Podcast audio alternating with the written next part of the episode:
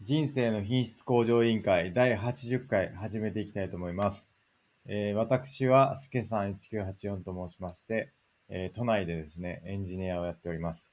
で、えっ、と、趣味は読書なんですけど、あまりちょっと内容を覚えてないっていうところで、ちょっと反省してます。最近はですね、ユニックスという考え方っていう本を読んで読んでまして、結構薄い本なんですけど、まあユニックスがどういう考え、思想、哲学で作られたかっていうのが、まあ、わかるっていうんで、まあ、やっぱりサービスっていうのは、まあ、どういう狙いで作られたかっていうことだったりとか、システムもそうですけど、理解するっていうのが大事だなと思っておる今日この頃でございます。で、えっ、と、あとですね、42東京っていうエンジニア養成スクールに最近は通っていまして、えっ、と、まあ、日々ですね、課題を解いています。で、いろいろ学びがあるんで、それも非常に面白いなと思ってます。で、えっ、と、バイブルはですね、これちょっと聞き取りにくいっていう、あの、ご意見があったんですけれども、漫画の一日外出録班長という漫画があるんですけど、それがバイブルとなっております。どうぞよろしくお願いします。はい、D マゴットです、えー関東のとある会社で会社員やってます。哲学が大好きで、大学も哲学で卒業しました。最近はドラにドハマりしております。格闘技が大好きで、グラップリングっていう寝技の格闘技やってます。そして人生の目標は悟りを開くことです。よろしくお願いします。よろしくお願いします。えーそんな二人でですね、えっ、と、時にちょっとゲストの方をお呼びしながら、まあ、人生をどうすれば豊かにできるんだろうかということを、あの、日々探求し、議論して、えー答えを見つけていく、まあ、そんなポッドキャポッドキャストになっております。で、まあ、YouTube でもライブ配信してまして、あのー YouTube で、まあ、大体毎週水曜日の9時から収録していて、あの、人生の品質向上委員会で検索していただければですね、あの、わかるかなと、あの、配信が伝わるかなと思うんで、まあ、よかったらチャンネル登録してもらえればなと思います。で、あとですね、えっ、と、公式サイトの方が、scrapbox.io スラッシュえー IQOL という公式サイトがあります。で、そちらに各回にどんな内容を話したかということを、えー記載してますので、よければ、えーご覧いただければと思います。あとですね、Twitter でお便りを募集してまして、えー、シャープ IQL とつけてですね、つぶやいていただければお便りとしてご紹介させていただければなと思ってます。はい。あと、IQL2019 というアカウントでもですね、あのツイートしてるんで、まあそちらもよければフォローしていただければと思います。よろしくお願いします。はい、以上ですね。はい。じゃあ行きましょう。今週のお便り。質問箱いきますか。 はい、お願いします。なんか後ろでお風呂が、あお風呂沸いてる、お風呂がちょっと沸いてますけども、はい、あの、気にせずにですね、お風呂沸いたんですけ ども、あのやっていきたいなと思うんで。はい。はい。じゃあ一番上から行きますか。じゃあ行きます。5つ目、えー UFO に乗ってみたいですかとのことです。おおなるほど。はい。これちょっと笑っちゃうな。スケさんどうですかいや、僕絶対乗りたくないです。マジっすかはい。その心は。え、怖くないですか普通に。どういう怖さですか宇宙人が怖いですよね。まず。宇宙人が怖くないですか、はい。何されるかわかんないんですよ。 マジで。ほええ。で、そう多分、はいええ UFO を飛ばしてきてるってことは、う。はい。多分日本、地球よりも科学がかなり進んでるはい。と思うんですよね。はい。地球人はまだ宇宙の、ね、生命体とあの出会ったことないと思うんで、向こうは先にこっちを見つけられたってことなんで、こっちより、日本、いやあの地球より絶対にあの科学力進んでるはずなんで、まあ、その人たちに捉えられたってことは、まあ、何かしら人体実験なりなんなりをされますよね、おそらくね。なるほど。うん。なんでちょっと怖いというか、やり、いや、いや、嫌ですよね。なんか最近ニュースでいろいろ計算したら地球くらいの文明は何個かできてるみたいな研究結果があるらしいですね。えー、なるほど。はい。どうですか、マゴットさんは。僕乗りたいっすね。え、なんで まずなんですかはい。スケさんが思ってるような、なんかうん恐れはあんま心配ないと思ってて、おおあの相当な科学が発展してるってことは相は当なんか倫理も発展してると僕は思っててー。まあ確かに。なんかそのなんかよく映画とかに出てくるようなマーベルのような侵略を目的に地球に来るような人は、うまあいないんじゃないかなと思っててん。いや、それは楽観的だと思います よね。でなんかそんな体験できんならしてみたいなみたいなうん。思いますね UFO ですか。はいで宇宙人と交流してみたいですねいや、絶対怖いけど な。宇宙人、エイリアンみたいなんですよ、多分。めっちそれ映画見ゃすぎじ怖ゃなくいなでいですかすかいや、いや、まあ、 てか、宇宙人が、そのなんだろう、僕らが見て、あかっこいいやんとか、なんか、いいねって思う可能性の方が低いと思うんですよね。わけわかんない進化してるはずなんで、はい気持ち悪って思うと思うんですよね、多分。なんだろうそれはスケさんがエイリアンとかプレデターを想定してるからじゃないですかねいや、でも、別にエイリアンとかプレデターとか想像してなくても、はいなんかこう、例えば深海生物とかいるじゃないですか。地球上にも。深海でなんか独特の進化をと遂げた生物みたいな。はい結構気持ち悪くないですか。まあ気持ち悪いですけど、うん。話せんならまた別じゃないですか、話せるかなまあ、多分科学が相当発展してるからなるほど話せそうな気がしますけどうん。マモさん、宇宙、あの、UFO 乗ったら何するんですかえどっか連れてってもらえますねいや、もう絶対戻ってこられへ んやん。絶対戻ってこれないと思うけどな。もうそこは信じるしかないですねうーん。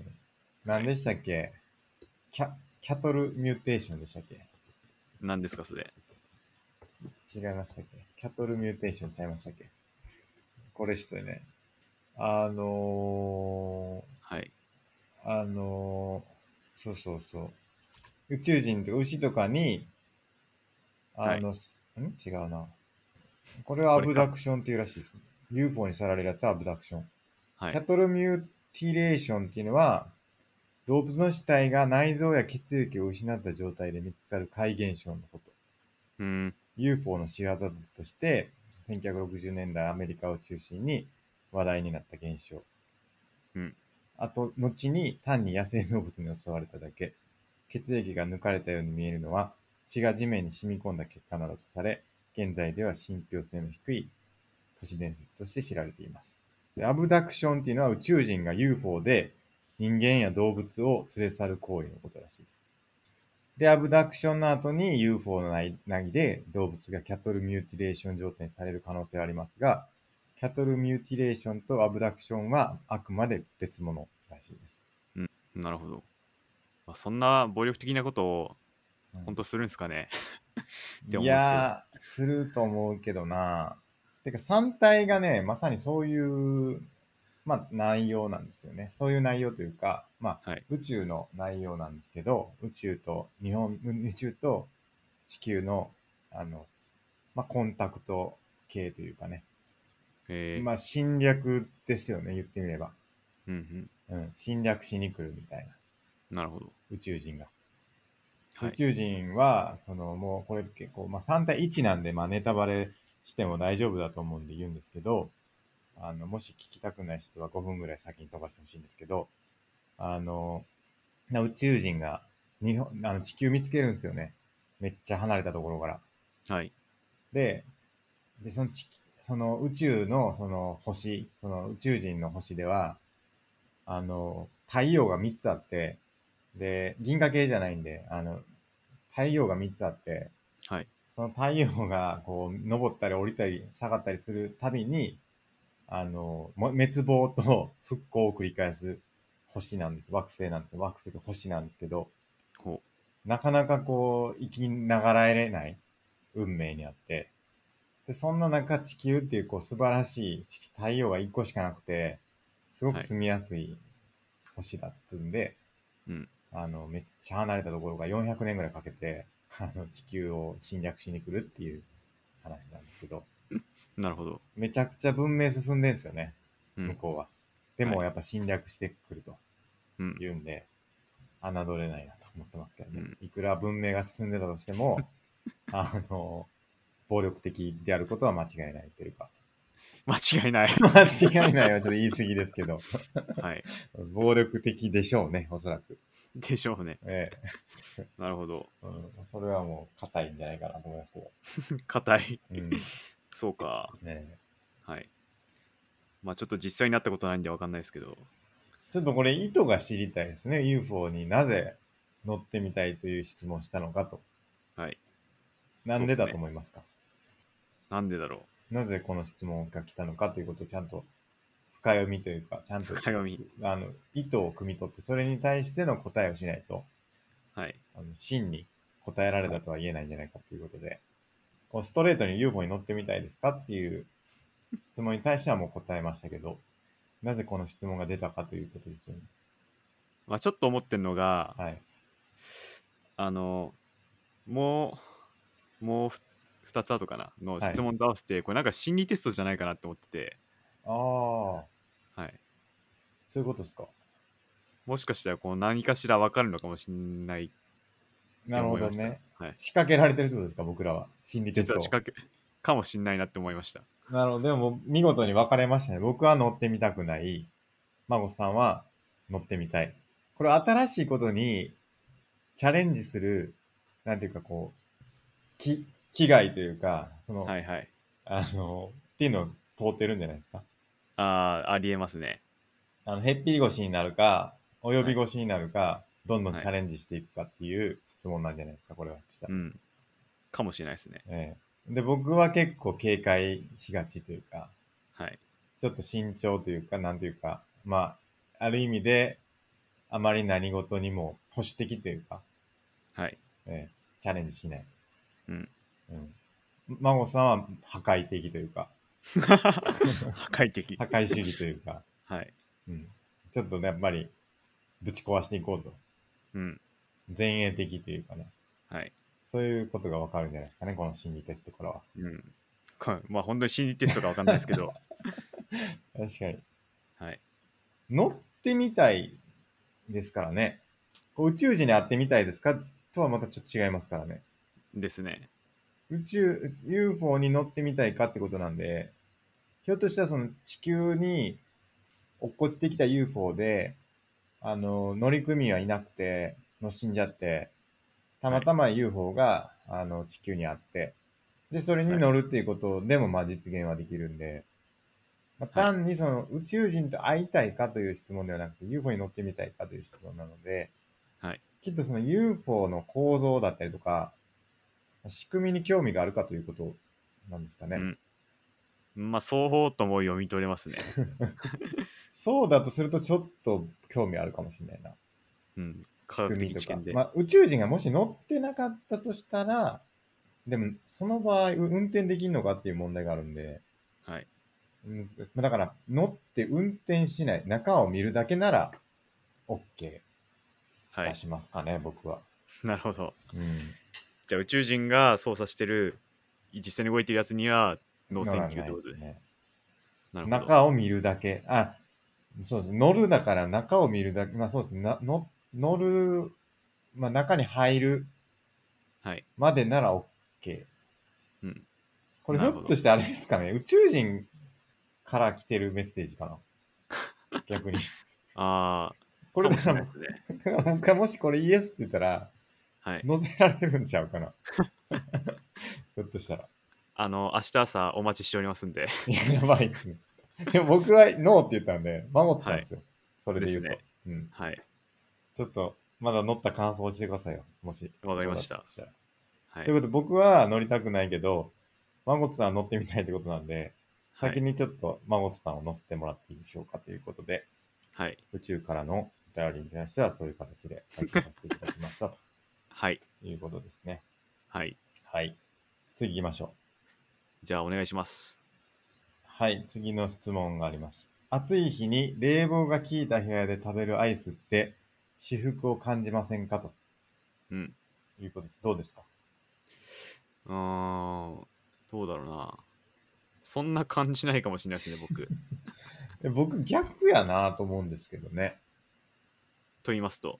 暑い日に冷房が効いた部屋で食べるあったかいもん、鍋とか、はい。あるいは、寒い日に暖房めっちゃ効かせた時に食べるアイスとか、はいはい。そのなんか気候と、その、なんていうか、その、あ合ってない方が、うん。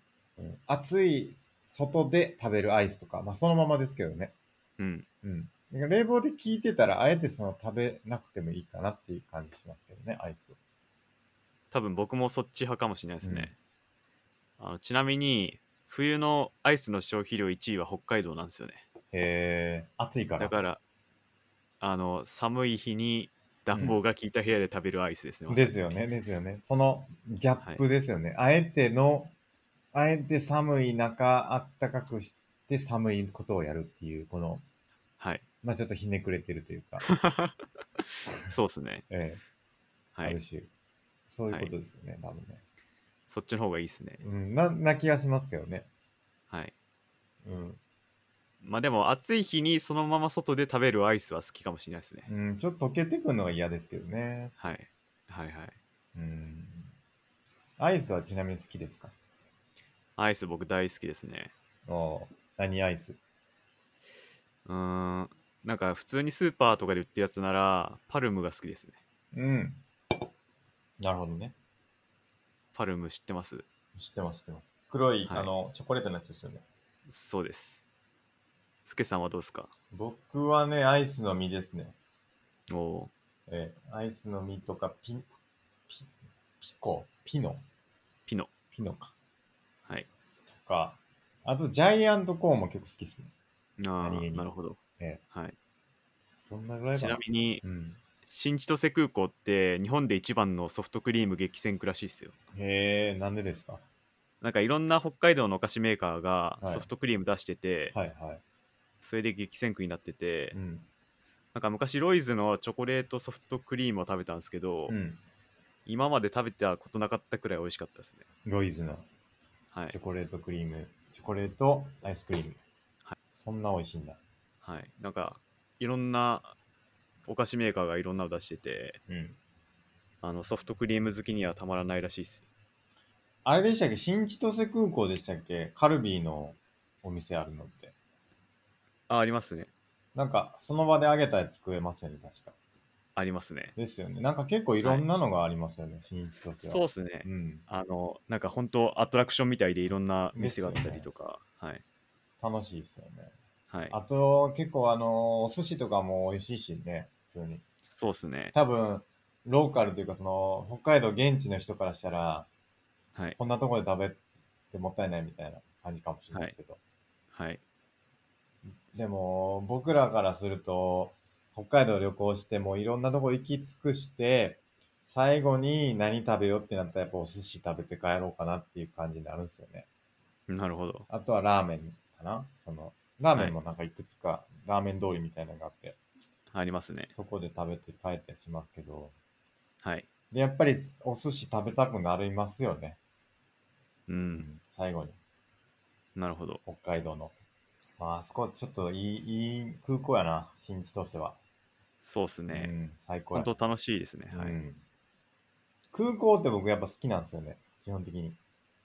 なんか、好きなとこあります好きな空港。いや、なんかワクワクしますよね。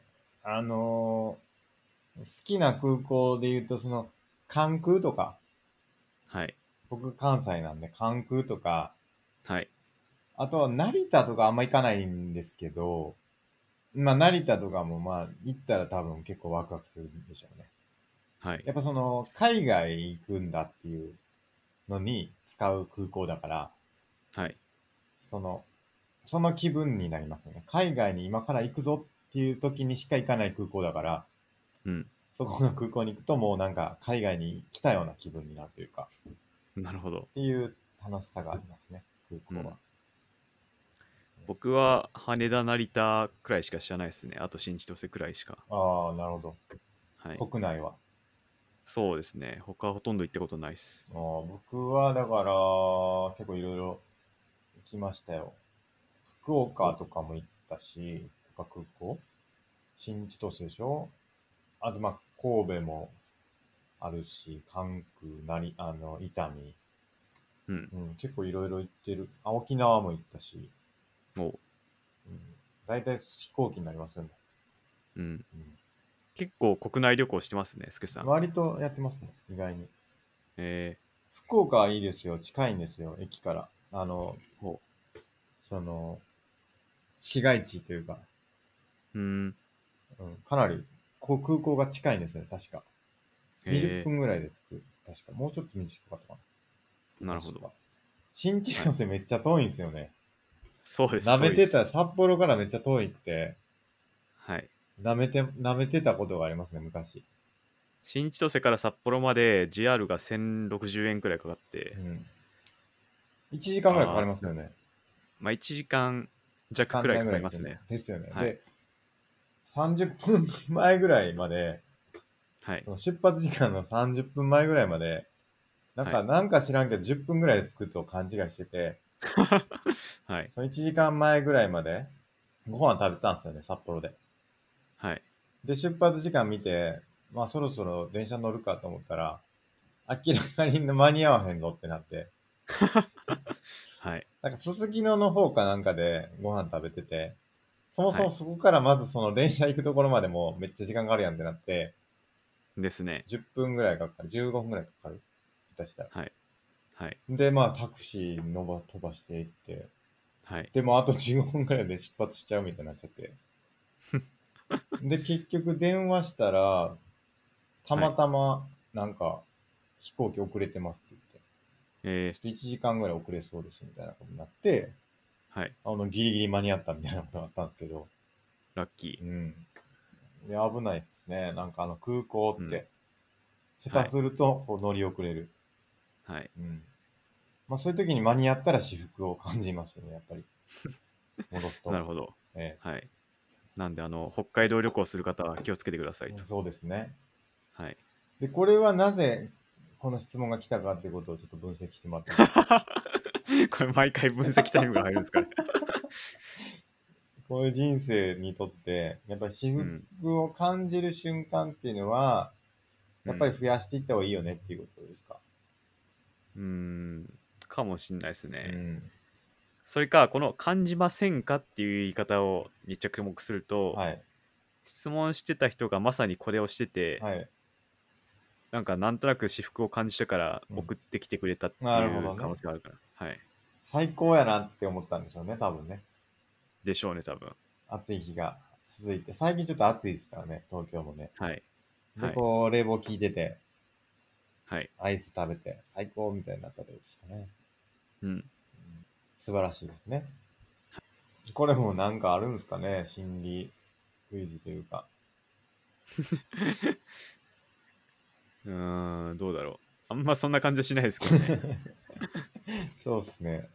はい。まあ、最近ちょっと暑い日続いて、はでい。まあ、冷房効いた部屋に行って、で、アイス食べてなんかして、ちょっとはい体に負担かかるかもしれないですね。か負担かかるというか、ちょっと体の具合悪くするかもしれないですね。暑かったり寒かったりで、こう、うまく代謝がはい。効かなかったりなんかすると、温めたり、ちゃんと、はい。まあ、交互予縮したりしてね、あの、まさにそうですね、ええ交互よく。しっかり体調、体温、管理してもらってって感じですね。ちょっと気をつけてくださいということで、はい。ありがとうございます。はい。ありがとうございます。はい、じゃあ次行きます。お願いします。はい。はい。えーお弁当に入ってたらテンション上がる具材何ってこいうことでれす。も心理クイズですから、これは。心理テスト感ありますね、ちょっと。これはひょっとしたら、あの、お弁当っていうのがはい。 UFO ってことですかお弁当が UFO で、僕らが乗ったら、はい。まあ言ったら僕らが言ってみれば具材ってことですよ。なるほど。つまり、マゴットさんが入ってた方がテンション上がるのか、はい。僕の方がテンション上がるのかっていう、うん宇宙人から宇宙人に対する質問なのかもしれないですね、これうん。まあちょっとよくわかんない ですけど、は。まあじゃあちょっと答えていきましょうか。スケさんはどうですかお弁当に入ってたらテンション上がるなんだろうなぁ。まあお弁当もいろいろありますからね。ああ、まあ確かにね。ああ、今僕兼完全にあのー自作弁当をイメージしましたね。どんな弁当ですかああ、だからこ学校とかに持っていくなあ弁お弁当じゃあなんかこれだよねってなんかレパートリーが決まってるわけじゃなくて結構でかいですよね範囲的にはうん。なんやろうなって思って見てた。うなぎじゃないですか。うなぎ見たこと随ない分け豪ど。華 随分豪華な弁当だ見たことないですけど、テンション上がるんちゃいますかうなぎ入ってたら。うーんまあう上がなるでぎしょ好うきねかどうかによりますけど。はい何ですか真帆さんは。うーんなんだろうなちょっといろいろ記憶を探ったんですけど僕あの煮た黒豆がめっちゃ大好き大好きでおおー、煮た黒豆。煮豆、うん、なんかいくらでも食えるくらい好きなんですけうど、ん。はい。それ入ってたら好きかもなみたいななる結ほどね構なんか弁当の嫌われ者なイメージがあるかもしれないですけど、はいはいはい。でも僕は好きっす ねわからんでもないですね。なるほどね。僕はやっぱかまぼこかな。シンプルに。かまこぼこ結構好き。う練り物好きで練すりか物。普通のかまぼこですか普、通のかまぼこ。うんえー普通じゃないかまぼこってあるんですかなんだろうちょっと揚げたやつとか、ああー。いや、普通のかまぼこ。え弁当でしたちなみに、まごつさんは。小中ー。中小はあれか。中高弁当でしたよあー僕もそうですね。中高が弁当で、小学校がはい給食でしたね。はいですねえ、じゃあ、テンションが上がる給食のメニューは何ですかそうっすねソフト麺 ソフト麺、そんなんあったんすかえてかラーメンとかそうじゃないですかあのビニールに入ったいや、そんなあのんなかったよ。あれそんなんなかったっすよ。これが七サリさのいや、マジ、そんなん見たことないですよ。えじゃあラーメンとかうどんとかってどういう感じでしいたや、そんなんなかったっす。え麺類は出なかったってこと麺で類すなかんか見たことない気しますけどね。あれそんな数年間で変わんのかなカレーでしたね。やっぱだから僕なんかで言うと、一番テンション上がるのは。えーあーあとよく言われてるのが揚げパン揚げパンね。人気でしたねあったかなそんな、あったか。はいあったかもしんないな。あとゼリーね。あーあのなんだろうでかいトレイにビャーっと入ってて切り分けてはいどうぞみたいなええ違いますち違います。僕 僕んとこそうでしたよ北連ですよ。あなんかパックに分かれてたんですかえ、そうそうそう。え北連の、北連だったっけ北連だっけ北連じゃないか。ーうん特連か。国連はなんかこれ北海道のこれこれこれ企業にそんなあったこれです。これこれこれ。特連のオレンジ。 国連って北海道の企業ですよねこれそうみたいですね。特連っあていーう、ここれか、これ。これを見たことあるかも。のオレンジの、神戸って書いてます。えー神戸え限定かもしれん、これ。実はあ、北連じゃなくて。と特連っていう、今僕特連 YouTube に流しますけど、はいはいはいこ。のオレンジのゼリーがあって、はい、これがね、ちょっと凍ってんですよ。給あー食。で出てくると。こんなあったな、確かに。お美味しかったな、これ好きやった。うんはい。うーん。なるほど。これあれかもしんない、ひょっとしたら。渚さんかもしれない。ああ、渚さんで出てきた。渚さんで最近その出てくる、渚最近っていうか、あの、はい。同僚、主人公の同僚の女の人が、はい。その、なんていうか、ちょっと気になってる男性に対して、はい。えっ、と、卵焼きの焼き加減とか、はい。あの、料理系の質問をめちゃしてて、ちょっとこれ聞いといてほしいっていうんで、うんあの、そういう、そういう文脈かもって思いました、うんこの質問は。なるほど。作ってくれるってことじゃないですかね。そしたら。やったー、はい嬉しいな。嬉しいですね。はい、でも、お弁当って送れるんですか、お、遅れる、うん、どういうことですか冷凍したりとかして送れるんですかうーん、まあ、そういうサービスみたいなのはありますけど、厳し確そうかで。すかね、やっぱり。まあ、お弁当作ってもらうとか、うん高校生以来ないっすね。親うにんそうですよね。作ってもらったぐらい。ないかもな。はお弁当を作ってもらったのは、本当親以外に作ってもらったことない気がしますね、僕は。え、すけさん、今お昼とかってセルフお弁当持ってあ、っいてや、るし知ってないですね。外食べてます、ほう普通に。なるほど。え、いマゴさん自分作ってんですかや、作ってないです。食べに出てますね、普通に。う、うんんなるほど。なんかさっき、はい自分で弁当みたいなこと言ってたと思うんで、自分で自弁分当です作かってるのかな。いや、作らないです、はい作らないですなるほどええ。なんか勝手にスケさん料理好きだから作ってんのかなって思いっちゃや、いま無理っした。すよ。お弁当無理っすよ。ねえその心は。大変でしょなるほう。ど。うん。うなぎ、ポーンとうなぎ 乗せてとかだったらいけるかもしれないけど。まあ我々6年間作ってもらってましいたやけどね。すごいですよね。頭がはい下がるというか。ここで改めてね、ありがというや、ござい本ま当すにあ。りがとうございます。はい。食べてたわ。懐かしいですね。はい。 6年間ね。ですねね。スケさんは中高めちゃくちゃ食べる生徒でしたい。やー、普通でしたね。普通に、普通に普通ぐらい食べる。なんか周りにお弁当だけだとお腹空くからって、うんおにぎり食べてる人とかいないうなかん、おったにですぎかりあパンの、おやつ代わりにっていうか、はい。昼以外になんか食べてる人とかいなかったですかああ、いたかもしれないな。はい。なんかもう2時間目かなんかにもう食べちゃう人とかにいましたね。な んかねたまにねああ、なんか僕も食べてた気がすんな。早食いとか言ってね、早弁。はい早弁してる人いたよな。はい。僕はあの、お弁当ではないですけど、あの小学校の時とかの、なんか、柏が出てくるんですけど、食い切れなくてというか、噛み切り切れなくて、はい。 放課後までずっとこう、口もももをずっとしてるっていうのがよくありましたけどね。どういうことですか、それ。 いや、だから、給食で出るじゃないですか。で、はい。柏の皮がついてるんですけど、はい。それがあの、噛み切れなくて、はい。ずーっと噛んで て、放課後までずーっと噛んでるみたいなことよくありましたけどね。よくある。よよくあった気しますけど、そういうことは。 えー噛み切れないん出ですせよばね、いいのに。うん。あの、スケさんのその小学校は、ちゃんと食べましょうっていう感じだったんですか食べましょうでしたね。あの、なるほど。パンとかね。はい。あと牛乳でした孫さん。牛乳でしたよ。牛乳はほんま笑かしてくるやついたで しょ。給食の時。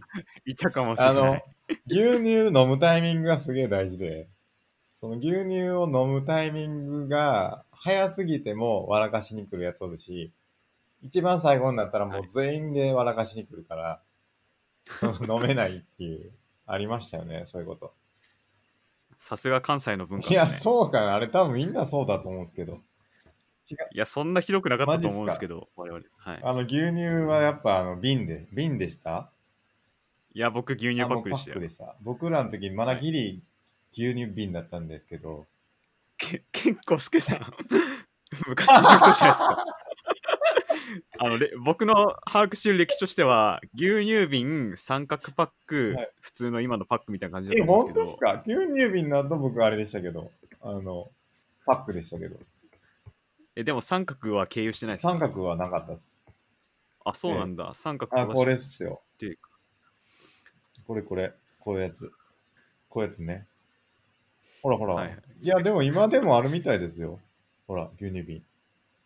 まあ、あるけど学校で出て学るイのメー牛乳ジ瓶、は全然ほら。ほらほら。うん瓶のところありますよ、ほら。大阪とかはまだ瓶ですよ。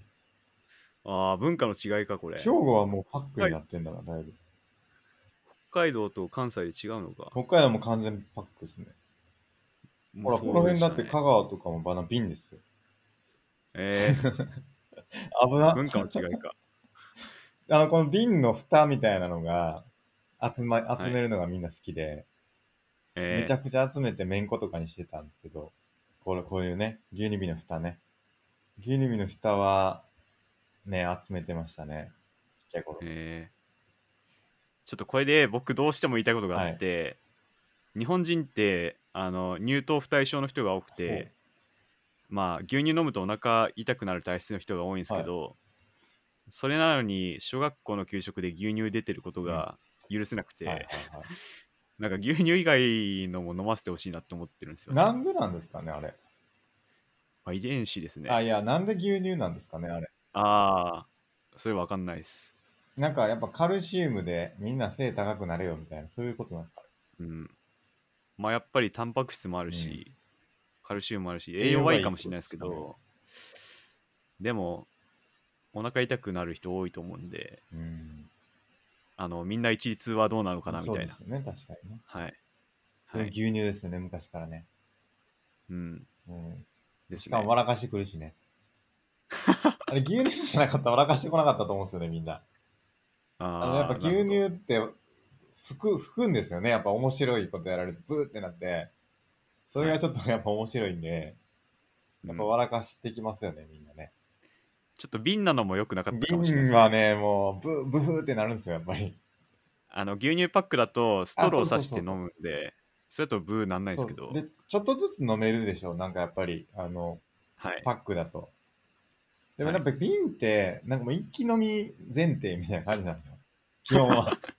基本は一気飲みなんで、みんな。そら笑かすよなってなるんですよ。やっぱり。うん。なるほど。うん。給食は懐かしいな、ほんまに。あと麺がないのがほんとびっくりです麺ね。なかったと思うけどな、うどんとかあったかないや、あんま記憶ないですね。うどんとかあの。のソフト麺とかうん、調べてほしいんですけそうどね、こういうの見たことないですかこのビニール袋に入ったあの茹でた麺がソフト麺。 1食分入ってる。これ、はいこんなんですかえーっと、ちょっと待ってくださいね。あ、そうそう、それです。こんどうやって食べるんですかで、あの、汁はあ、普通別にであって。持ってもらって、その中にこのソフト麺をドポンと入れるんですよえー、いや、全然記憶にないです。マジか。それびっくりですね。ちなみにお皿ってこんなんでしたお皿は最初は金属だったんですけど、はいはい途中からこういう陶器系になりましたね。アルミのお皿ですよね。あ、あそこうういそううそのですようね。こうはいいうのですよね。アルミのやつです。えーこれ最は初じはゃあ一緒か。これね、や嫌な音するんですよ ね。わかりますカンカあンの、いや、なんかで、すか。あの、黒板のあの音と同じ音。キーみたいな。そうそうあーそんな音しましたっけなんかちょっとザラザラしてて。気持ち悪いえね。まあ、だから、ー、はい。そんな感じですわ。はい。はい。 ということで、ありがとうございます。はいこれちょっとまた、はい。ありがとうございます。焼き芋ですかね。だから結論。結論 お弁当に入ってたら焼き芋が一番いいんじゃないいや、でもちょっと冷めちゃうと美味しくななるいでほすどね、やっぱり焼。き芋は良くない。ではい。ですね。。うん、なんかでも昔の人って、昔の人っていうか僕のおばあちゃんですけど、はい。お弁当って具入れちゃいけなかったらしいんですよね。え、じゃあ白米オンリ白ーで米すかと、だから日の丸弁当ですよね。はいはだいか。ら、ご飯、白米に、あの、梅干しポンと1個乗っけて、お弁当ってはい。やってたらしいですよ。なんか江戸時代の人ってひたすら白米食べてたらしいんですよね。なんかそれに通じるものがある気がしましたう。ん。ね、なんなんでしょうね。日の丸弁当を言うて、それしか許されてなかったみたいですよ。えで、おばあちゃんは嫌やからって言うんで、かまぼこを切り刻んだやつを、白いやつ、乗せて食べてたって言ってた、ー、バレなえいーように。えあうの、ん米の形に切り刻んで、かまぼこを、はい。えーうん食べたらしいです。やっぱ白米だけだと栄養が相当偏りますよそうっね。すよね。あの江戸時代だと白米ばっかみんな食べてたからビタミンが足りなくて活気になってはいて、はいはいはで今でいう車椅子みたいな人が結構いたらしいですよ。い。まあそうなりますよね。でみんななんでだなんでだって分かんなくて、でも田舎の方に行くとなんか白米じゃなくて玄米とか食べてて、それでビタミンが得られるからこう活気も良くなったはいはいはいはいみたいな話があるらしいですなね。なるほどね。あとなんか、はその、お米洗いすぎると栄養素が落ちるみたいな話あるじゃないですか。ああはいあれで、あれはなんかそういう、なんていうか、ぬか米ぬかっていうか、はいまあ、ぬかでいいんですかね。ぬかを落としすぎて、そのぬかに入ってる栄養素が落ちるっていう話なんですけど、うんうん土なる井ほどさん曰く、土はい井善晴はいさん曰く、もう最近はそんなお米から栄養取らんでもいいから、できるだけきれいに洗えって言ってましなた。るそほの方がど美味しい。ということを言ってましたね。美味しさ的にはちゃんと洗った方美味がしい美み味たしいいですね。なんか、あのー透明になるまで、しっかり透明になるまではいはい洗った方が美味しいとうーんいうのと、あとはそのしっかり吸収させることが大事で、米を洗うときは。で、米洗うじゃないですか。で、土井さん曰く、その、それをね、その、炊くお水に浸して吸水させるのもいいんだけど、それやると、あの、しばらく置いとくと雑菌がやっぱ増えちゃうというので、あの、洗ったお米をビニール袋にも入れて、あの水切ってうビニール袋に入れて、それをもう冷蔵庫に入れておくと。うんで、一晩とか、まあ、あの、しばらく置いとくと、その、吸水がその冷蔵庫の中で、あの、進んで、で、ふっくら炊けると。そうすると、雑菌も、あの、水に、雑菌が繁殖することなく、その、炊く瞬間の水で、あの、食べれて、しかも、あの、炊けるから、すごくいいんだっていうふうに。うんで、その、洗い米っていうのをしっかり用意しておきましょうっていうことを言ってましたね。なるほど。あと、最近無洗米とか結構あると思うんですけど、スケさんは無洗米派ですかそれとも普通に。あー特まあ、派ですか特に気にしてないんですけど、無洗米買ってきても洗ってますね。えだからその結局、吸水させたいっていうのがあるから、吸水させる前に無洗米ちょっと洗って、で吸水させてから炊いてますね。ー、なるほど。いや、僕もめんどくさがりなんで、無洗米ビャーっと入れて、 水入りビャーっと入れて、はい、ポチみたいああー、ななるほどね。ですね。炊飯器ですかはい。あ、そうであす。炊飯器だと多分、一応吸水の時間とか取ってくれるんじゃないですか。あーちゃんとやったらそうかもしれないですね。はい。僕、鍋で、鍋で炊いてるから、はい。あの、結構手間かかりますよ。お米炊くに。うん。やっぱ違うんですかまあなんか、美味しい気がしますよね。気のせいかもしれないけど。気がする。へえ。なるほど。鍋も、鍋で炊くのもまあ悪くない。ちょっと手間かかりますけどね。うん。なんかキャンプ行って、はい、はい、あの、飯盒でしたっけうん。で炊いたらすごい美味しいみたいなあります話とかありますよね。はいはい。まあ雰囲気プラスがあるのかもしれないですけいどや、。絶対そうです ね。でもまあ、ハンゴはうまいですよね。えー、なるほど。ハンゴといえば僕のい実家にあるらしいですね、ハンゴが。えおじいちゃんが戦時中に持ってた、戦争に持ってたー、はい。ハンゴがあると。すごい。あれそうやな。そうそう言ってた気がする。うーん。で、その飯盒はおじいちゃん持ってったやつなんだけど、おじいちゃんを別の人のやつ持って帰ってたから、はい。 全然知らん人のやつらしいです。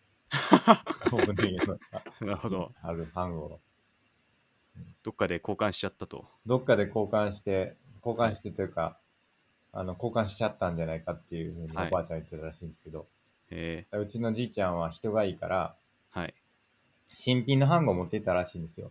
はい。新しく、ま、また新しい飯を持っていったらしいんですけど、はい。人がいいから、その古いやつと 交換しちゃったんじゃないかっていうああ、なるほど。話をしてました。はいしてたらしいです、うーん。おばあちゃんは。歴史がありますね。うん。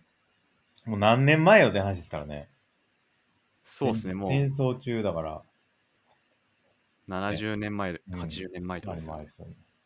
ということで、はい。ありがとうございました。はい。ありがとうございました。はい。じゃあ次行きましょう。お願いします。これもお便りですかそうですね。お便りです。はい。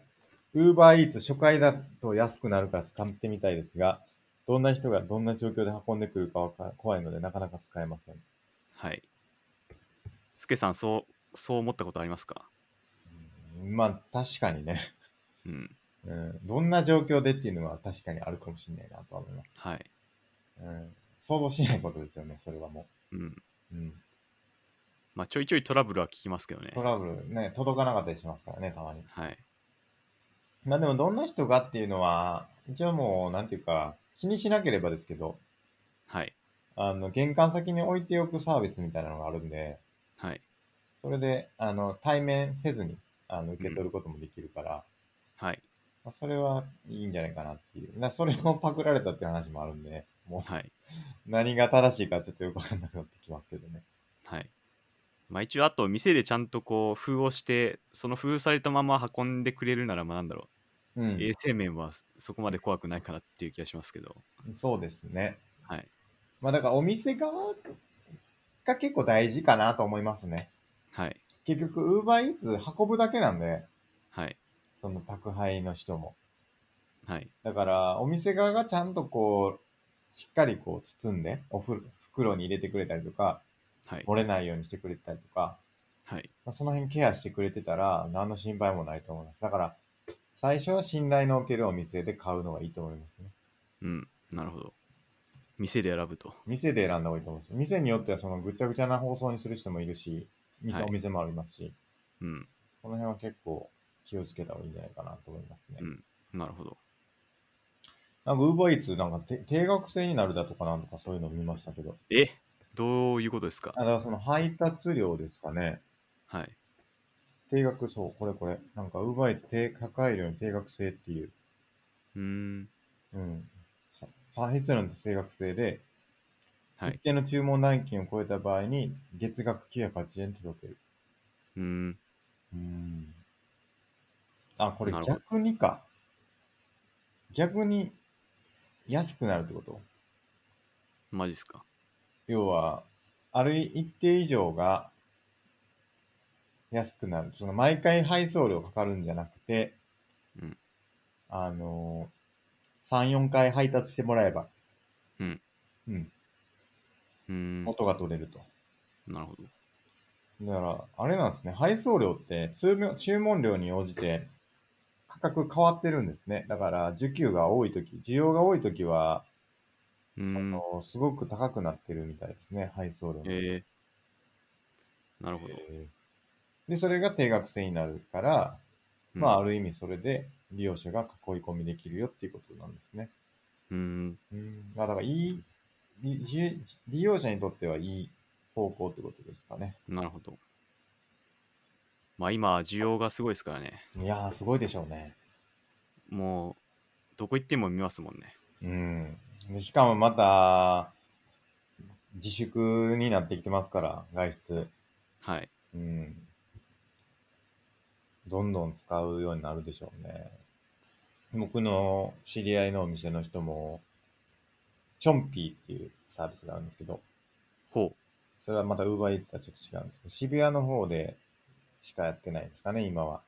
う。はい。あの、手越しが配達してたっていうんで、ちょっと話題になったチョンピーですけど、へそれ始めたら、めちゃくちゃ注文入るって言ってましたね。え。へえうん。すごいな。うん、めっちゃ注文入って、うんすごいという話してましたね。うーん。だからやっぱり今のご時世は、やっぱり飲食業界もそういうふうに対応していかないとなかなか売り上げを厳しいでしょうね。でしょうねう。ん。宅配の飲み会みたいなのもやっぱり出てくるんじゃないですか。その飲みセットみたいなやつも。ああ。酒込みなのかどうかわかんないですけど、同じ料理をはい。オンライン飲み会する人たちに届けるサービスみたいな。うん。だから、やっぱ飲み会って同じもの食べるじゃないですか。はい。まあ、それを自分が好きなもの食べれるっていう良さがオンライン飲み会にはあると思うんですけど、うん行ってめんどくささもあるっていうのもあって、はい。その、オンライン飲み会をする5人とかの家に全く同じメニューでうん。 5件分配達するサービスとかうん、ありそうですよね。ありそうですね。食べ物の話するとかがやっぱりあったりしますからね。あの、はい対面の飲み会だと。ああ、ありますね。それで結構場が持ってるみたいなのもあるから、それがないとちょっと何話していいんだなっていうのも、うんオンライン飲み会ならではの悩みというか、はい。ありますから。ありますね。うん、その辺もそういうので対応していけば、売り上げもなんとかなるのかな。うん。ということで、まあ一度ね、試してみてください。あの、お信頼のできるお店がいいと思います。はい。はい。じゃあ、以上ですか、お便りは。お便りは以上です。はい。はい今。回記念すべき第80回ですね。はい。ちょっとゲストは、ちょっと、 あの聞け、聞けなかったという、聞かなかったというかね、今回はおらずとい今うこと回で。おらずということで。で、ちょっと僕、あの、一個話したい話があって、はい。いいですかテーマに行く前にちょっとど小うぞ話。はい。あのーこの前ね、テレビ見てて、あの、夜中。はい。あのーまあちょっとしか見てないから、正確じゃないかもしれないですけど、なんか、将棋の駒あるでしょはい。あれを作る職人の、職人さんがテレビで出て、その話がすごい面白くて、その人60歳から始めたらしいんですよ。えー、将棋の駒作る。で、もともとその、いろんな挫折をしてたらしいんですよね。なんか苦労というか。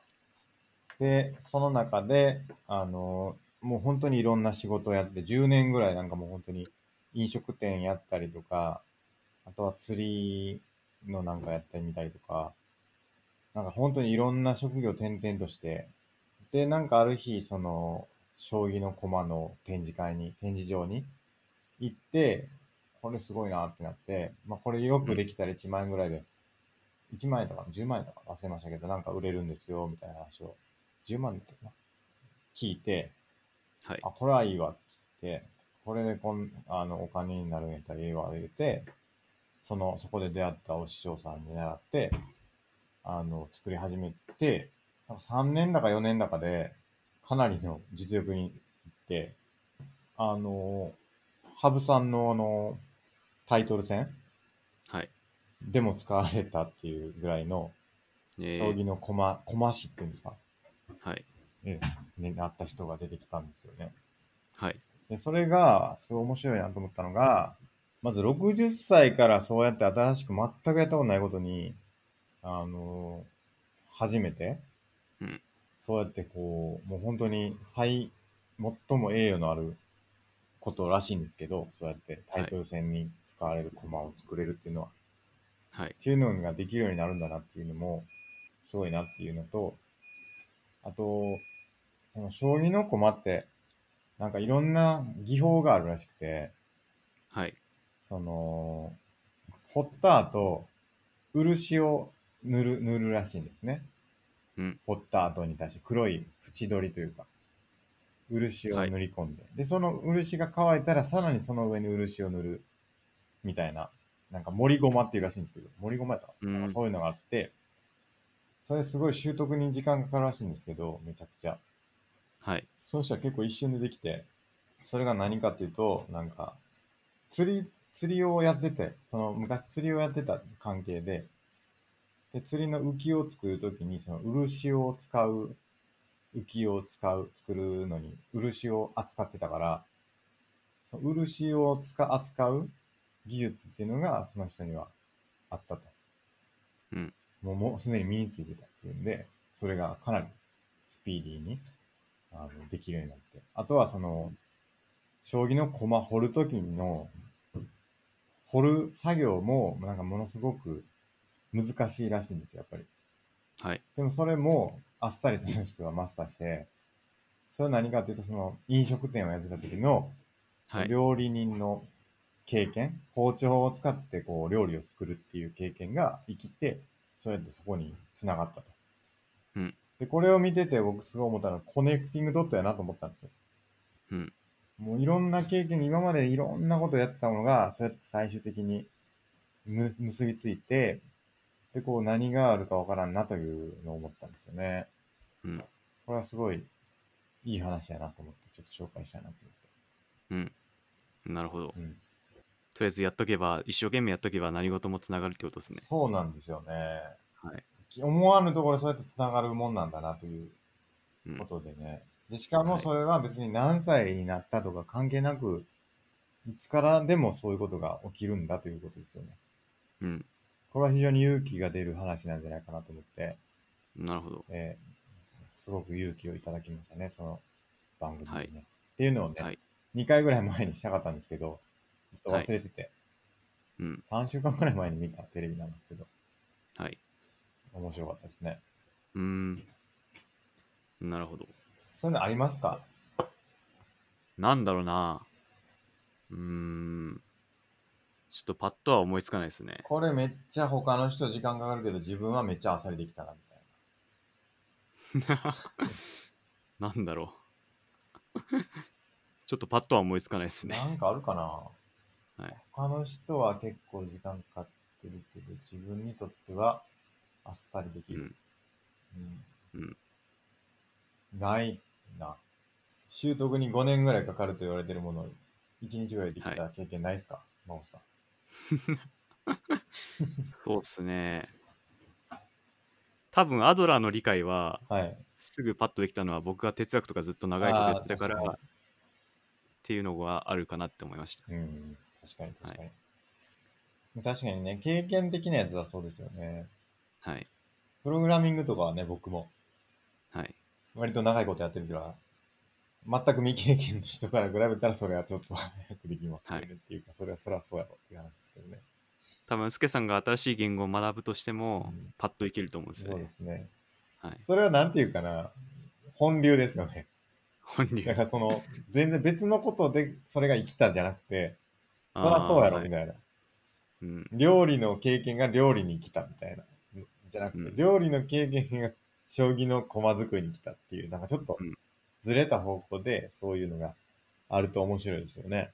なんかね。なんかそこまでずれたのはちょっと思いつかないですね。ん。でもそういうことがあるんですよね、きっとね、みんなね。勇気を持ってね、いろんなことにチャレンジしていくといいんじゃないかってことですね。はい。という小話でした。はい。じゃあ行きましょうか、今日今週のアドラハンマアドラーハンマーいきますか。ー。お願いします。あの、スケさんが前回、なんかツイッターで応援リップをするみたいなことを言ってたと思うんですけど、はい、その草の根活動をやってるみたいな。はい、はい、で、それで、あの、思ったことがあって、はい。あの、アドラー的には、あの、あなた分じゃなくて私分で、あの、コミュニケーションを取るのがいいっつってて、はいはいはい。あの、あなた分っていうのは、あの、すすけさんのツイートで、あなたは素晴らしいって書いてるけど、これはあなた分なんですよね。はいはい。これはまあ言ってしまえば褒めてる、アドラーが否定する褒めてることになっちゃって、じゃあどうすればいいかっていうと、なるほど。あの、あなたがいて私は嬉しいみたいな、私を主語にして伝えるみたいな、なるほど、なるほど。それがベストだっていう話をしてて、なるほど。まあ、ありがとうも私はあなたに感謝してますっていうことで、うんあなたが私に対してどういう貢献をしてくれたのかっていうのを伝える分が勇気づけとしてベストだっていう話をしてて、なるほど。なんかそういう表現の仕方をしたらさらになんていうかな周りをいい感じに勇気づけできんじゃないかなって思いましたなるほど。はい確かにね。はい十分よくやってるよみたいなのは、だからちょっと違うってことですね。そうですねそれは多分あなた分だと思うんですよねうん。あなたは十分よくやってますっていうことになっちゃうから難しいですよね。励ましって、やっぱり、はいなんかやっぱり自分はダメだっていうことが、やっぱり起点になってくることが多いから、はいそれに対して、こう、なんて声をかけるかってことですよね。うん。まあ、例としては、あなたがいて僕は嬉しいとか。それはないんですよね。ない 別にね。どういうことですかまあ別にそれはないんですよね。そういう気持ちはない。そういう気持ちはないってことですね。だから問題は、だから、要するに、なるほど。問題はね、はい。うん、そういう気持ちがないときに、なんて励ますかってことですね。そうですね。まあ、文脈によるかもしれないですけど、まあ、あなたのこういうとこ見て私は、なんだろあう、ー励まされましたとか、確かに。はい。私は応援してる。ああ、それもいいかもしれないですね。私はあなたを応援してます。私はあなたのこういう素晴らしいところを知っている。うん。まあ、できれば、貢献に注目したいですよね。相手がどういう貢献をしてくれてるのかっていうのを表現するみたいな。あのはい。貢献してくれてるってことですね。はい。まあ例えばゲームを作ってる人がいたとして、はい。いや、お前のゲームめっちゃ面白いよ。面白かったよって、感動したよって、い、はっい。ていうのは OK ってことですか、うん。感動したよはいいかもしれないですね。私は。は感動しました。私は感動しました。はい。あなたの作品で、私は感動しました。勇気をもらいました。はい。で、これが単なるアドラーの一人の考えじゃなくて、ワークルールズでもそういう話書いてあって、ほうほ自分の作ったサービスが他の人に具体的にどういうふうに届いて、う。うんその人がどういう気持ちでそれを使ったかっていうことを開発が知ったら、開発者が知ったら、モチベがすごい上がるらしいんですよ。うんはいはいはい。ワークルールズに書いてあったんですけど。確かに確かに。なんでこの実際に自分がどういう貢献してるかっていうのを明らかになれば、まあ、前向きに物事が回っていくっていうのはあの実際に本当の話っぽいですね。確かにね。はいなるほど。だから、あなたは素晴らしいっていうのは何も言ってないってことなんですね、きっとね。まあちょっとアドラー的に言うとなんか褒めちゃってるっていうか上下の関係に足踏み入ってるかもなみたいな感じですね。 上下の関係だし、何がって感じですもんね。何がはい何が素晴らしいのっていう。はい何を貢献したのっていううんことなんでしょうね。はい、難しいですねう。んまあ、岸見さんは「ありがとう」と「嬉しい」とよく言ってますね。なるほどね。ありがとうって伝える。うんこれこれしてくれたら嬉しいって伝えるとか。なるほどね。そういうのがいいっつってますね。うん、そうですね。はい。テストで95点取ってくれてありがとはい。テストで95点取って偉いだとう。うん。良くないんですよね。はいはいはい。はい。すごいありだがととうよ良くないですね。ありがとうになるのかな、それは。なん頑張っでまあその場合は嬉しいの方が適当かもしれな嬉い。しい。取って頑私張っも嬉しい。はい。あなたが95点取って、私は0点だったけども、私は嬉しい。自分のことのように嬉しいと。うんそうですね。それもほんまだ大事ってです、なねり。ますよね。え、何ですか ほんまに嬉しいんかと。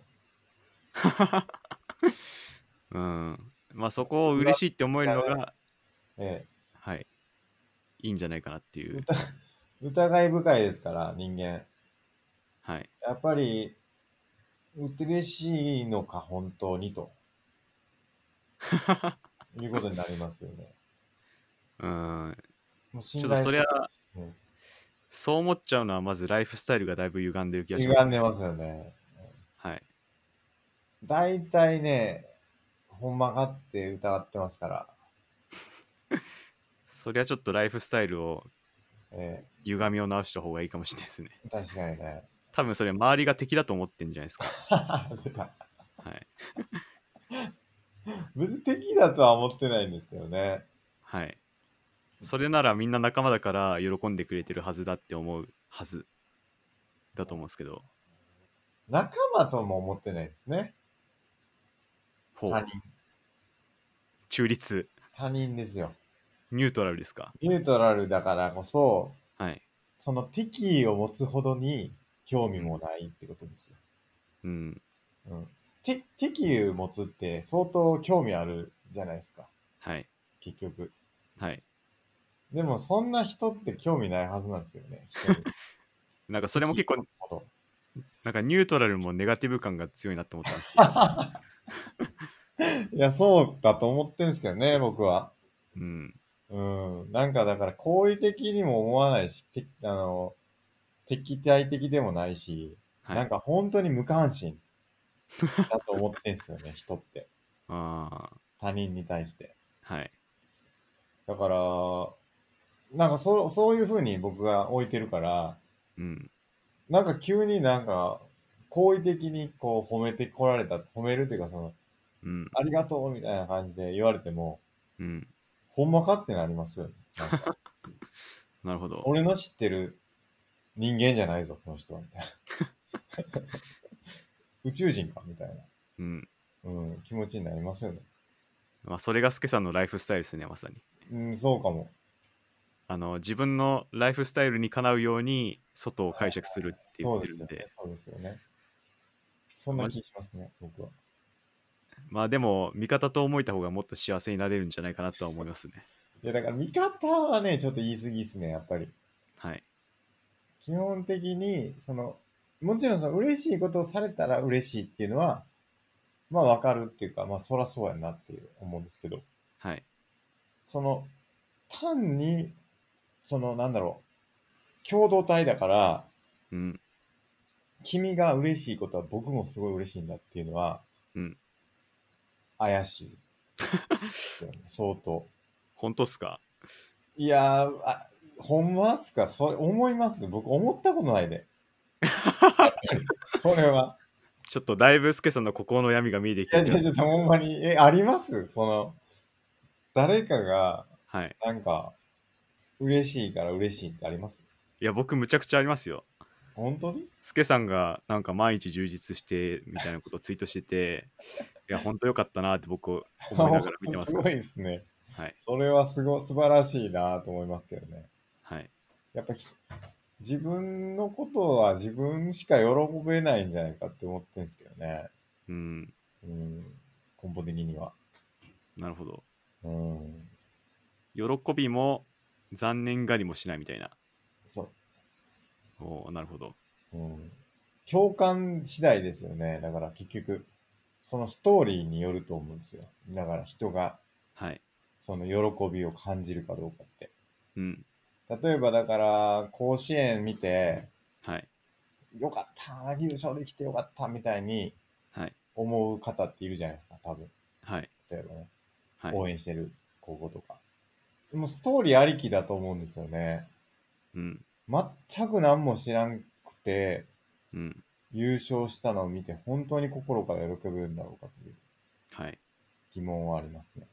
その、それまでの苦難だったり、こう、頑張りだったりとか、あの人はこんだけ頑張ってたんだっていう共感から一緒になって喜べるっていう気がしますけどね。うんそれもなしに、全く知らない他人が喜んでて喜べるだろうか。うん。まあ確かに身近な人の方が喜びは大きくなるかもしれないですけど、そうですね喜び近じゃないとね。まあでも、しでもストーリー次第やと思うな、やっぱり。うん。うん。なるほど。で、その人がどんだけ頑張ってたとか、はい。知ってるとか、うん。やっぱそういうのによると思うんですよね。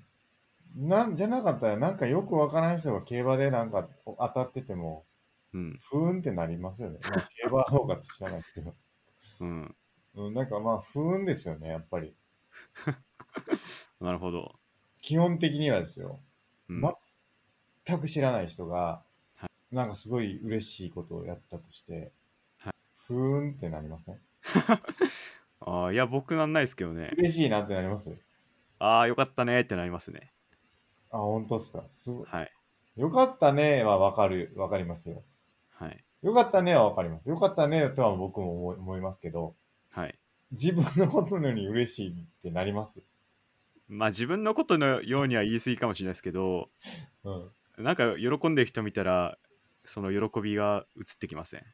あーあ。よかったなーにはなりますよ、確かに。よかったなーとはなるんですけど、はい。それとやっぱ嬉しいとはちょっと違う気しますけどね。まあそこまで同じ熱量には至らないかもしれないですけど、うん。まあでもポジティブな気持ちは持つかなって思いますね。なるほど。はい。例えば誕生日とかどうですか自分の誕生日ですか誕生日を祝ってて、他人のおめでとうって。 僕、誕生日おめでとうっていう気持ちあんまないんですよね。他人のですかはい。ああ、なるほど。言う言いますけどね。うん。なんだろうそんなにめでたいかなっていう。なんか僕はちょっと最近考え変えて、はい。なんかその人を気にかけて、その人と話をする機会だと思ってて、なるほど。まあ、実際にめでたいかどうかはぶっちゃけどうでもよくてその人に対してなんか前向きなコミュニケーションを取るきっかけとしていいんじゃないかなと思ってます、なね、るほどね。はいああ、それならわかる気がする。そうっすよね。なるほどね。はいわかわかわかります、わかります。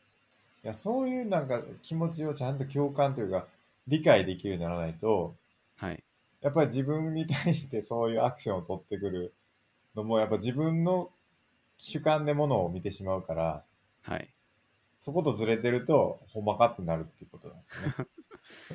うーんまあ俺はですね絶対言わんけどな、みたいな。はい俺が君の立場やったら、俺はそんなことあんま言わへんのになんでこんなこと言ってくるんやろっていううんのがありますよね、例えば。まあそこもあのみんな善意に基づいて言ってるんだって思えばすごい世界が幸せに見えてきますようん、そうですね。そこまはいでやっていけばね。でも、だからその善意を理解できないといけないと思うんですよね。うん善意をでやってるんだっていうふうに思い込むのも、まあ一個かもしれないんですけど、はい。なるほどなと。だからこうやってるんだと。こういう気持ちなんだっうん。ていうのを理解できた方がより納得感ありますね。うん。単に信じるだけよりも、はい。なぜその人がそういうことを言ったのか、どういう気持ちでそういうことを言ってきたのか、それはうん裏側にあるストーリーを理解して言ってきてくれてるのか、うん。単にほんまに何も考えて言ってきたのか、はい。言ってない、単に何も考えて言ってくることってないのか。僕結構あると思うけどな、まあでも、まあみんな、なんか悪意があるような言い方してきても、ええええなんかちゃんといいコミュニケーションしなかっただけなんだなみたいな。はいはいはいはい。まあそういうふうになんかいろいろ前向きに解釈すれば、うん、まあいろんなやり方はあるんじゃないかそなうでとす思いねま。す。だから前向きに解釈するっていうのは大事ですね、やっぱりね。はい。そうですね。他人に興味を持つっはい。ていうことだと思うんですけどね。うん。そうですね。まあ他者の立場で考えるとかうん。大事ですね。なんか、マゴットさんは他者に興味があるって言ってたんでしたっけ確か。ああ、言ってたっけ どんな、どんな特にですかなんでその人はこういう考えをするんだろうかとか。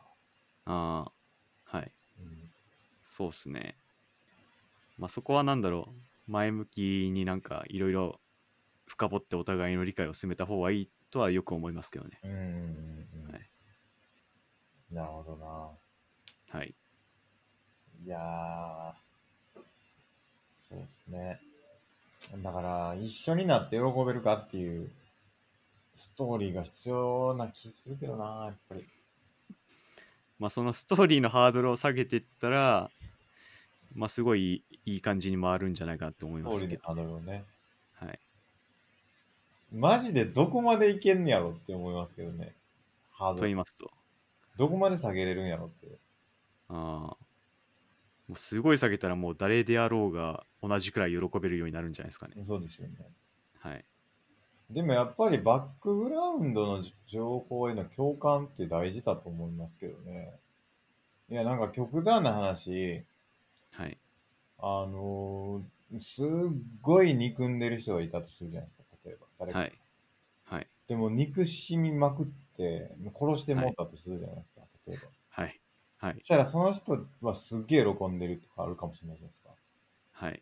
でもそれは共感できないですよね。その人喜んでますよ。でも喜んでるけども、自分もあよかったなそうーっっすてならないですよね。うーん、まあそうですね、確かにう。ん、ってなると、はそいのなんだろう、内容だったりとか、そのうん。何に対して喜んだかっていうことへの理解とか、は共い。感、で結局それストーリーだと思うんですよね。はい。うん、なんか破壊的な行動の結果の喜びはあんまり喜べないかもしれないですね。そうですよね。はいじゃあ何、何、そこの境目ってうん。何だろうなっていう。うん。あ、魔王を倒したとか、まあ、おはい。例えばそれも破壊的ですよね、ある意味で。まあちょっと場合によると思うんですけど、それ は。実際に魔王いないですし。魔王はいないんですけど、 はい。まあ、魔王のような、まあ、革命とか、例えば、はい。はいはい。えそうですえうね。ん、うん何かの、その、倒された魔王にも家族はいたはずっていうことになってますよね。はい例えばはい。はい。っていうことになってきますよね。だから、うん、それそこでもやっぱり善に行き着くんじゃないかなって感じするんですけどね。そうですね。うん、まあちょっと、いろんな人が関わ関わってくると難しいですね。うん、まあ、魔王もまあ被害者がいて そうなんです。みたいなことになるんで、うんはいじゃあ何は喜んでよくて何は喜んであかんねやっていううん、のってあると思うんですよね。あると思うっていうか、うん、個人の評価軸としてはあるあるはずですよね。多分。はい、うん、マゴットさんはここまでは喜べるっていううん、ラインを知りたいですね。うん、なるほど。うん。そうっすね。なん、わかんないっすね。ちょっとパッとは答えられないですね、もうこれ。それちょっと探りたいですよね。実験して。うん、その、あ、ここで喜ばなくなったらマゴットさんみたいな。うん。わかんないですけど。まあ基本的な、なんだろうな、建設的なうん。なんか哲学的アドラー的に間違いの犯してない行動の結果だったら喜べる気がしますけどね間それ違いっなてくでもやっぱりあの、この前のカントの、何でしたっけ制限名法でしたっけ、はいはいよ、よしと思うことがはいよしみたいな。っはいていうのを知ってるっていう話でしたっけみんなこうだったらいいなっていう基準に従って行動しましょうってやつでですすかよね。だからそのみんなこうだったらいいなって思える、みんな嬉しいなと思えることに対して、やってることが嬉しそうであれば、孫さんは喜ぶってことですかまあ大体そんな感じで すねそういうことですよね。はいうん。まあアドラー的解釈による。はいまあ場合による結局は場合によると思うんですけどうん。まあでもそんななんだろうな基本的には喜べた方がいいんじゃないかなと思いますそれってストーリーとかはいいんですかまあストーリー、まあ、知らないから喜べるっていうとこもあるかなって一瞬思なってるほどね。なんかよくわかんないけど道ですごい喜んでる人がいてうんあなんか喜んでるから僕も嬉しいなって思うのもまた一つだと思うんでなすよるねほどね。はい。いや、ちゃまんとたストー知っリーといてよっていうのもあるかもしれないですから、結局。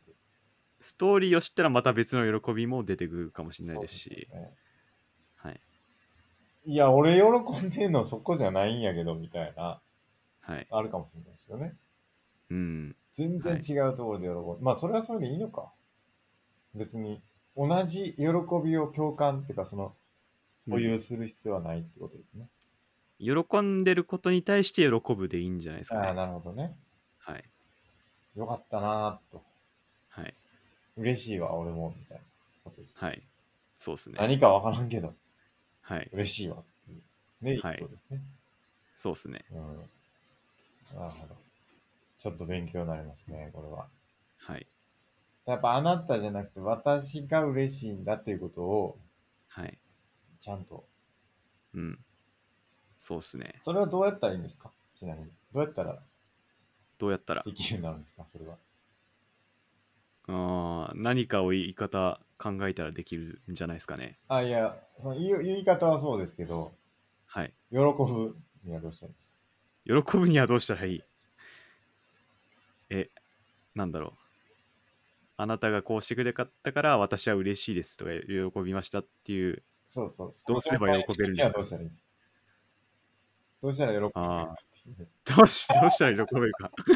難しいやでもなそこ。そこですよね。本質的にはそこに至らないと、いそくうでらすね。こう、言葉で言ったところで、うんそれは何の意味もないというか、うん。うん、ちゃんと喜んで初めてそうなんですから、うん。したらどうやったら喜べるようになるか。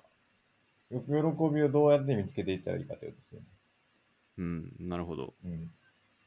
まあいろいろ重要なことあると思うんですけど、はい。マドラー的なライフスタイルがちゃんとしてないとダメかなとは思いました。なるほどね。例えば周りが味方であるって思うとか、うん。まあ、自分の幸せを素直に受け入れられるとか、うんうんうん。なんだろうなんかそういうことは大事かなと思いましたね周りが味方だと思えるっていうのは、どうすればいいんですか、どうすればいいんですかね難しいっすねもうそこからはカウンセリングの領域になるかもしれないです ねどうやるかはやっぱこう、こうやってやるしかないですかね。コはいインをコイン 紐にくくりつけて、あなたの周りは味方だよってやるしかないですかねまあそれも一つの手段かもしれないですね ええそうっすよね。でもそういうことやろうな、うもんう、刷り込まれてますよね。もうなんかその辺の感覚って多分。そうっすねもう敵だと思ってしまう人には敵に見えてしまってるんだと思うんですよね。うんなんかノダードラーの本で言ってたんですけうんど、はい結構性格を変えるチャンスっていうのは山ほどあるんだけど、うんまあ、どんな大人どんな大人どんな人間でも、うんあの相当なコストを払って自分の性格を維持してるっていうのを書いてあって、なるほどね。まあ、実はこのなんで意固地にならなければ性格っていうのは結構簡単に変えられて、ああ、はまあ、そこさえやればあのいはい。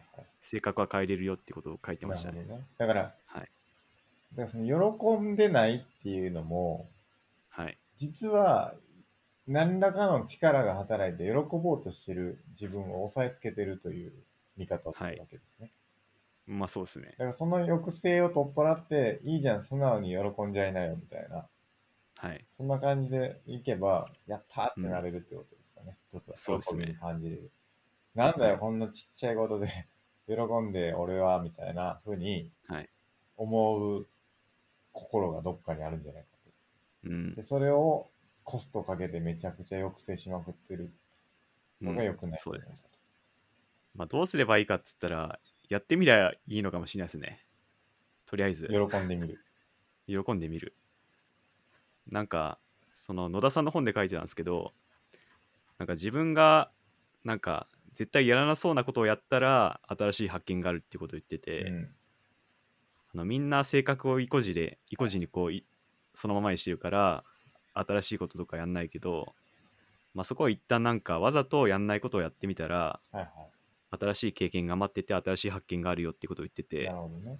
まあ、それと同じようにこうなんだろう他人の喜んでるとこをよこ喜んでみるみたいなはいはい。新しいことやってみれば新しい発見があるんじゃないかなって思いました。確かに。だから、はい、今までのやり方をに、あの、固執してるというか、っていうのは、そういうなんか何かしらの抑制力が働いてるんだけれども、はいそれを外す一個の方法としては、はいその新しいことをやるっていうのは、その抑制を一個取っ払ってるっていうのと一緒だから、はいそれでこう一個なんか新しいことやるっていう、その抑制のさせ方みたいなのが、はあいの取れていくどうやって自分を意固地になって新しいことを始めないということをやめるからうんその意固地を取っ払う方法を身につけることが訓練になるというか、うん、ことですかね。でやっぱりあの経験ってでかいっていうのを書いてて、うんいろいろ頭で考えるんじゃなくて実際やってみてその経験を実際にこう感じるってことがすごい説得力何事よりもあって、うんまあその実際やってみた結果があのすすごいなんていうかな自分の性格を変える大きな材料になるみたいなことを書いてましたね。はい、全く新しいことがいいんでしょうね。もう、はいその領域では全くの初心者みたいなことをはい、やってみることによって、はいまあ、素直に受け入れられるはい先生からのアドバイスとかも、うんまあだから何かしらそういう素直に受け入れられる経験をするっていうのも大事なんでしょうん、だからスケさんも UFO 乗ったらいいんじゃないですかね。う。ああ、そういう こと、つまり。はい、ああ、なるほど。 UFO 乗ってみりゃ新しい発見これひょがっとして、マあるんモじゃスないかさん、地球人になっちゃう か。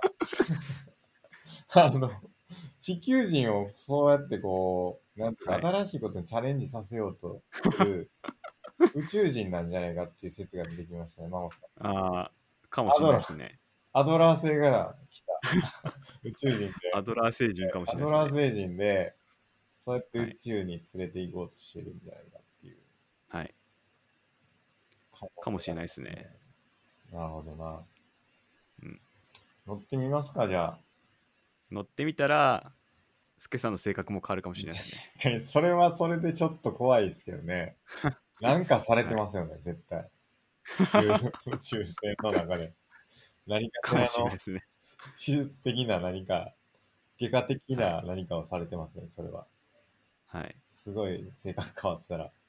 まあでも野田さんのセラピーもそんな感じかもしれないですね。あ結構性格が変わったっていう人が多いらしくてー、あー、なるほど。メタファーなんですね、UFO っていうのは。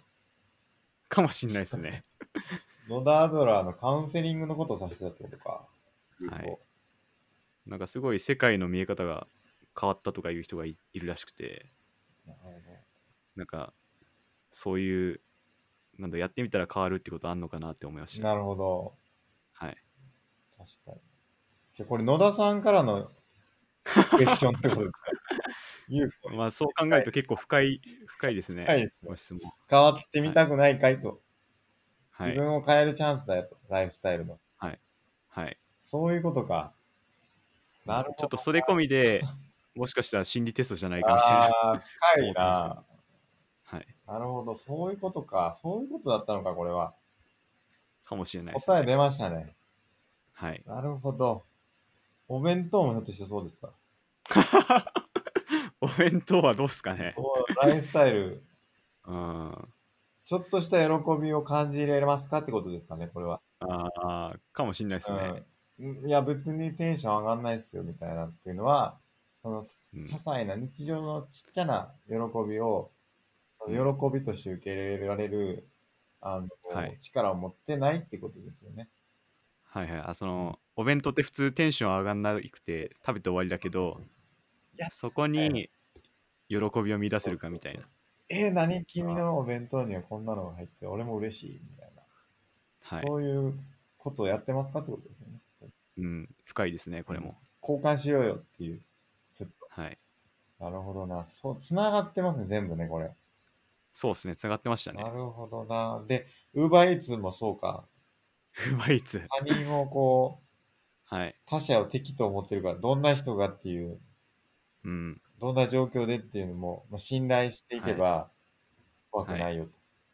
はい。なるほど。そういうことですね全部。つは。ないがってあ、これもそうですね。暑い日に冷房が効いたっていうのもそうですね。ちっちゃな喜びというか、はい雫をいかにこう見つけていけるかと。はい。日常的な生活の中に、喜びをどう見つけてますかということですね。